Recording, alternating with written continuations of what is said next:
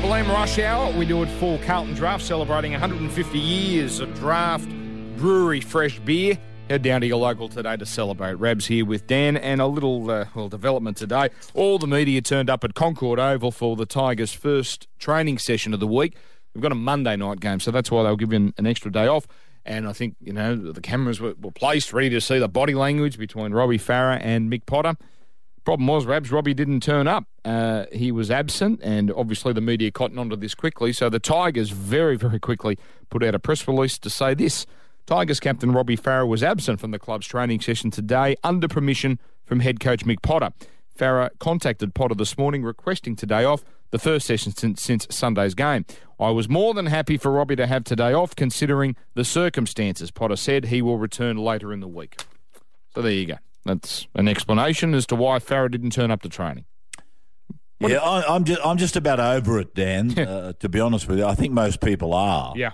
Um, I think there's a, a, a, groundswell of opinion that Mick Potter has done a fairly good job there, uh, particularly when you look at the personnel that he hasn't got his hands on, uh, the, the, the type of player that he hasn't had for some weeks now, um, and given that they are still a semi-final contender.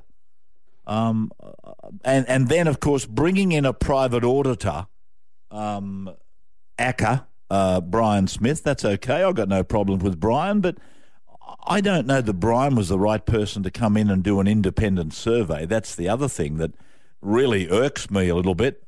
I, I can't think of a comparison in my own life uh, that I can use, but I, I wouldn't want Brian Smith doing an independent audit in inverted commas, on me as a coach. But this might happen often. The problem here was it was leaked.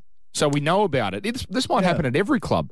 Yeah, look, I think that I really think the problem with West Tigers is that the Balmain faction and the Western Suburbs faction have have never gotten on, and I think it's got a little bit worse since the the Balmain Leagues Club. Basically, that whole thing went belly up.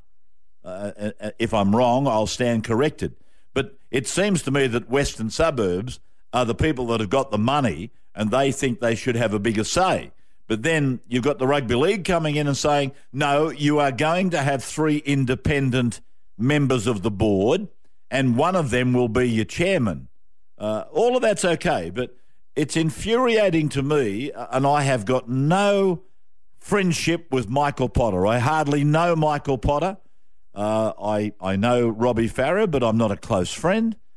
But the whole thing now has just gone overboard, and, and I personally am sick of it. To be honest with you, I think he's done a competent job. I don't know whether he's a good communicator or a bad communicator. I don't know whether I'm a good communicator. So how can I judge what Mick Potter's doing out at Concord? It, to me, it's it's as though we're, we're lacking in a story. It's all about the coaches that might go. Who's going to go tomorrow? hang on, hang on, Rabs. They had a special board meeting Sunday night to effectively sack him. No, no, you're saying they did. Oh, nobody, well, why do you have a special board ha- meeting at ANZ Stadium? What? Nobody had conclusive oh, proof oh, well. that there was a board meeting to sack Michael well, Potter. They, they brought them all in to have milk and cookies, did they, on a Sunday well, night? You're saying that. You're saying that, and, and many, many members of the media were saying that. I did say in the Channel 9 box to a couple of confreres, are you sure they're going to meet to sack Michael Potter, or is it to meet to sack the CEO? And then there was a deathly silence. This is the rush hour on Triple M.